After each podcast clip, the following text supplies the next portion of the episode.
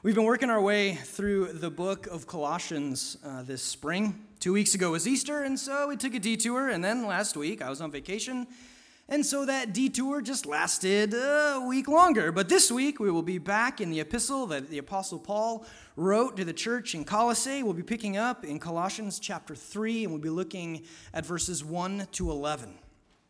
But first, some context, because it's been a little while. About a month ago now, we were in Colossians 2 and we were reading that in baptism we have been buried with Christ. But now God has brought us back to life with Christ through faith. And so through faith we are alive in Christ. And while all of that sounds fantastic, because it is, it begs the question what does it mean to be alive in Christ? In our text this morning, Paul answers that question. We turn to the text and we read the word of the Lord, Colossians chapter 3, verses 1 to 11. Since then you have been raised with Christ. Set your hearts on things above, where Christ is, seated at the right hand of God. Set your minds on things above, not on earthly things, for you died, and your life is now hidden with Christ in God. When Christ, who is your life, appears, then you will also appear with him in glory. Put to death, therefore, whatever belongs to your earthly nature sexual immorality, impurity, lust, evil desires, and greed, which is idolatry. Because of these, the wrath of God is coming. You used to walk in these ways in the life you once lived, but now you must also rid yourselves of all such things as these anger, rage, malice, slander, and filthy language from your lips. Do not lie to each other, since you have taken off your old self with its practices, and have put on the new self, which is being renewed in knowledge in the image of its Creator. Here there is no Gentile or Jew, circumcised or uncircumcised, barbarian, Scythian, slave or free, but Christ is all and is in all. Amen. Thus ends the reading. Let's pray. God, we thank you for your word, for your word is truth. God, I pray that you would speak to us through your word this morning, that you would perform the miracle that feeds our souls. We pray this in your name. Amen. So I'm a, I'm a pretty big fantasy buff. I, I love fantasy, and so as I was working through things, I just, I just couldn't help but going to, to Tolkien. And in J.R.R. Tolkien's fantasy epic, The Lord of the Rings, the Dark Lord Sauron is defeated in the war of the last alliance. The armies of elves and humans are arrayed against the forces of evil. And it is Isildur who, with his foot on the neck of the fallen dark wizard, cuts the Dark Lord's hands off, severing his tie to the ring of power, the One Ring. With the ring severed and his power gone, Sauron is defeated. Celebration breaks out amongst the, uh, the ranks of this alliance. Now there can be peace. The war against evil is over. Or so they thought. But the ring was not destroyed, the source was not fully cut off. For the battle of the last alliance and the defeat of Sauron is the end of one story and the beginning of another. It took Tolkien three large volumes to tell the story of what happened next the story of Frodo and of Sam, of Gandalf, Aragorn, Legolas, and Gimli, the story of Gollum. It would be a while before evil, before the ring, was defeated for good. And isn't that where we find ourselves today? We celebrate the death to sin that we died with Christ in baptism. On Easter, we celebrate Christ's rising from the dead. Death is defeated. Christ has won, and he has. There is victory through faith in Christ, for through faith in Christ, we are spiritually brought back from the dead and we have been given new life. And man, we're excited about that. We're pumped about that. This is, this is really, really good news. And we want to please God for what He has done for us. We want to live the life that He is calling us to live. And so we valiantly pursue the things that He has called us to pursue. We, as the Apostle Paul points out this morning, we, we set our eyes, we set our hearts on the things above As we pursue a life pleasing to God, a life lived in faith, we aren't concerned with the pressures from the world around us, but we are concerned with the things of God. We're passionate about ministry, we're excited about outreach and evangelism. We long to run from our sin. We feast on His word. We strive to keep His laws. We pray often. We fellowship with other believers. Our heart breaks for what breaks the heart of God, for the lost, for the hurting. We stand against injustice and we love well and we forgive freely. But in our text this morning, Paul isn't just directing us in the direction we are supposed to be headed, he also gives us some direction of what we are not to do, or better, what we are to stop doing. Since you've been brought to life in Christ, Paul says, and, and since your life is now hidden in Christ, since you have been clothed with Christ in your baptism, since you have been clothed with Christ through the faith that has been given you, you should be setting your eyes on the things of God and you should stop doing the things of this world. Picking up in verse 5 of our text this morning Put to death, therefore, whatever belongs to your earthly nature sexual immorality, impurity, lust, evil desires, and greed, which is idolatry. Because of these, the wrath of God is coming. You used to walk in these ways in the life you once lived, but now you must also rid yourselves of all such things as these anger, rage, malice, slander, and filthy language from your lips. Do not lie to each other, since you have taken off your old self with its practices and have put on the new self, which is being renewed in the knowledge and the image of its creator. Now that you're hidden with Christ in faith, this is what you should stop doing. This is what you need to put to death. Ending these practices pleases God.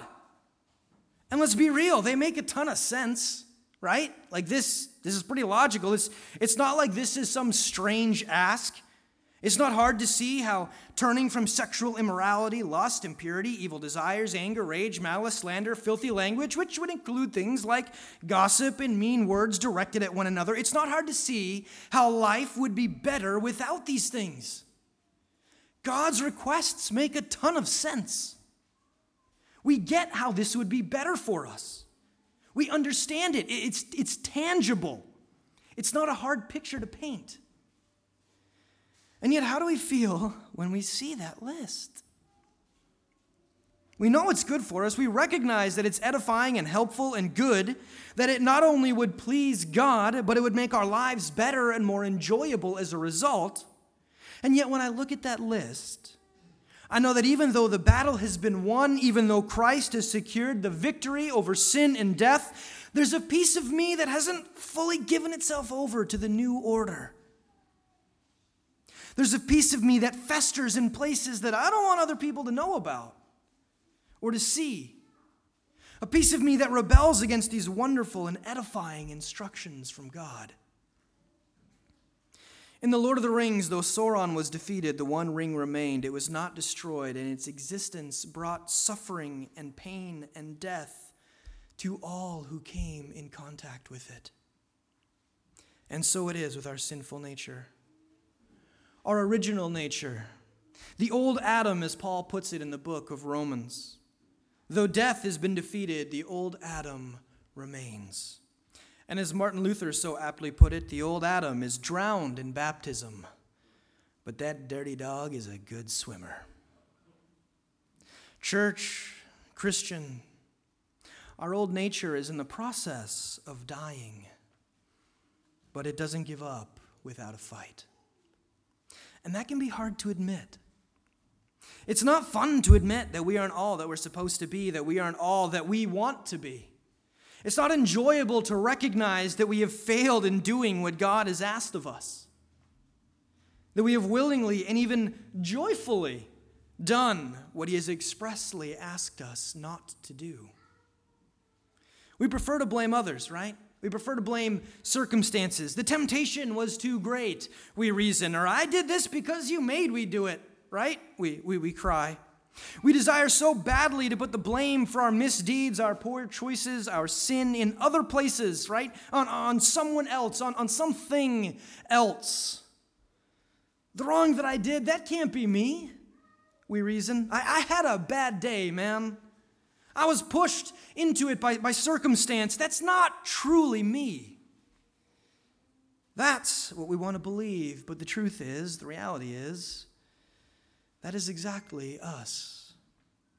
Deep down, those misdeeds, those poor choices, that sin is something we want. It's something that we desire. As Alexander Maclaren, twice president of the Baptist Union of Great Britain in the 1800s, said so accurately, it is far easier to cut off the hand, which, after all, is not me, than to sacrifice passions and desires, which, though they be my worst self, are myself.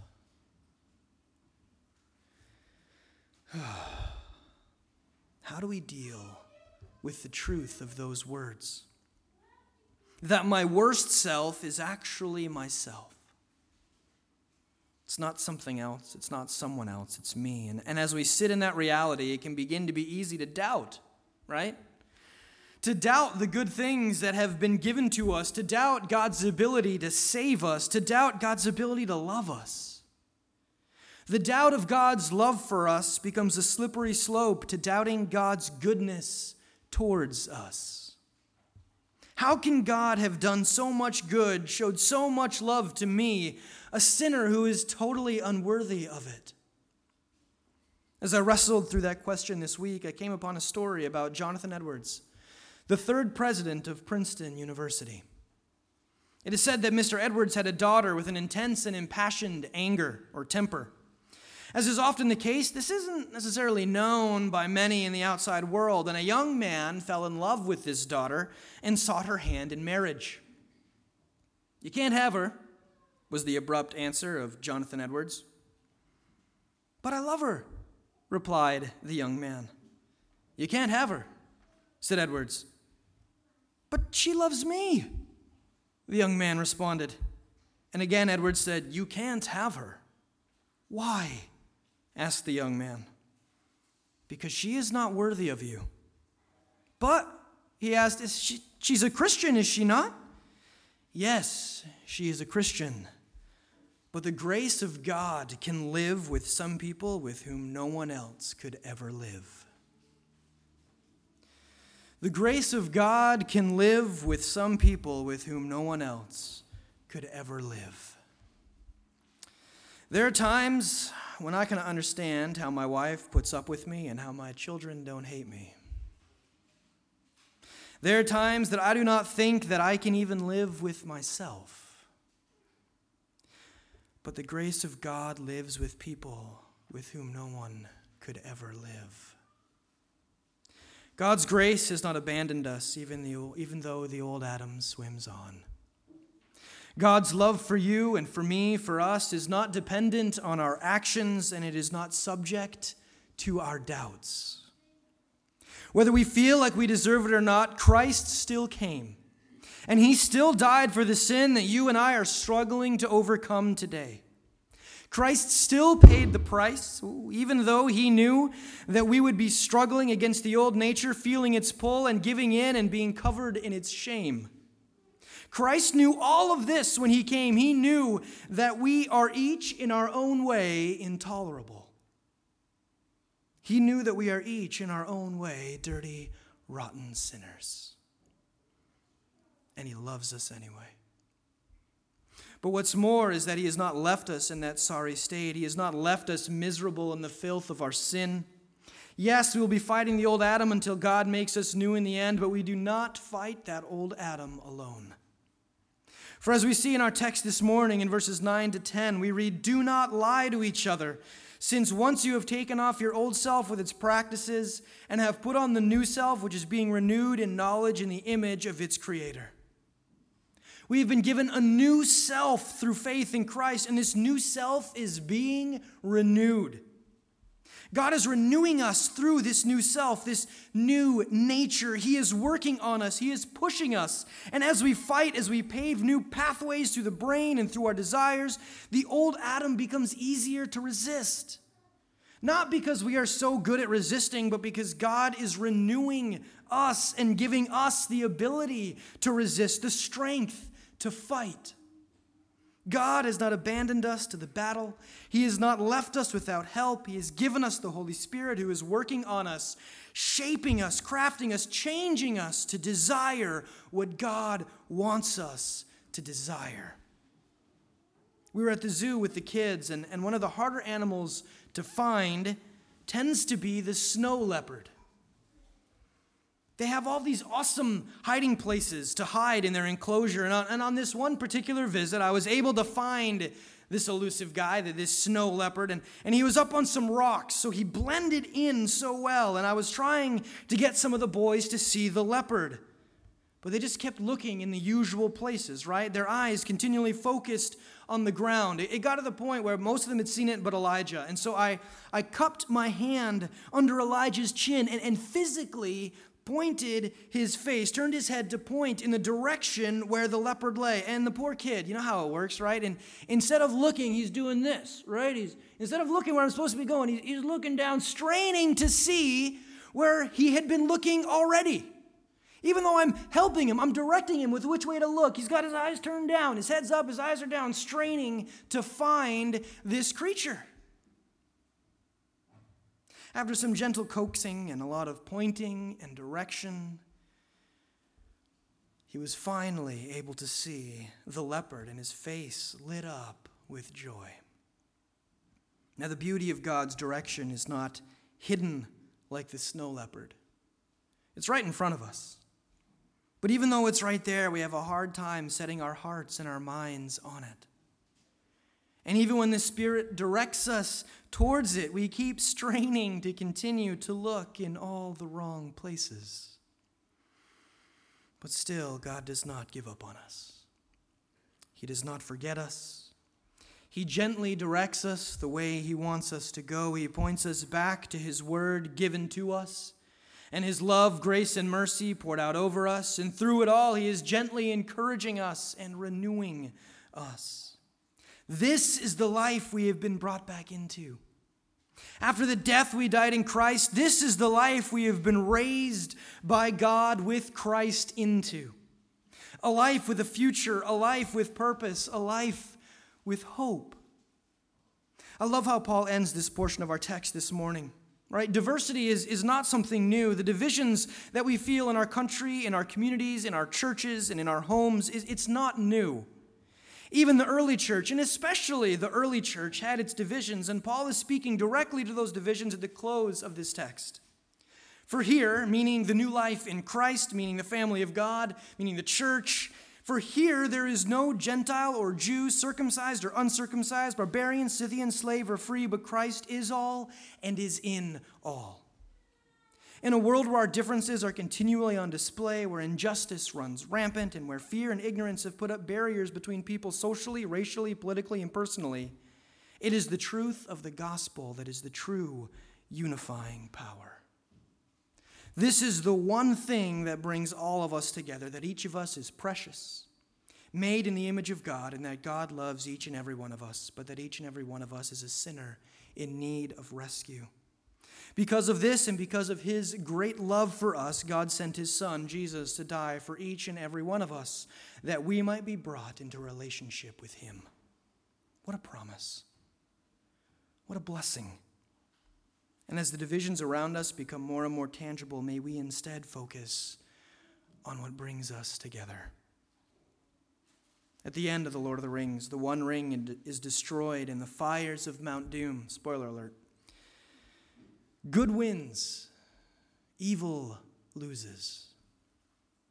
One day there will be eternal victory.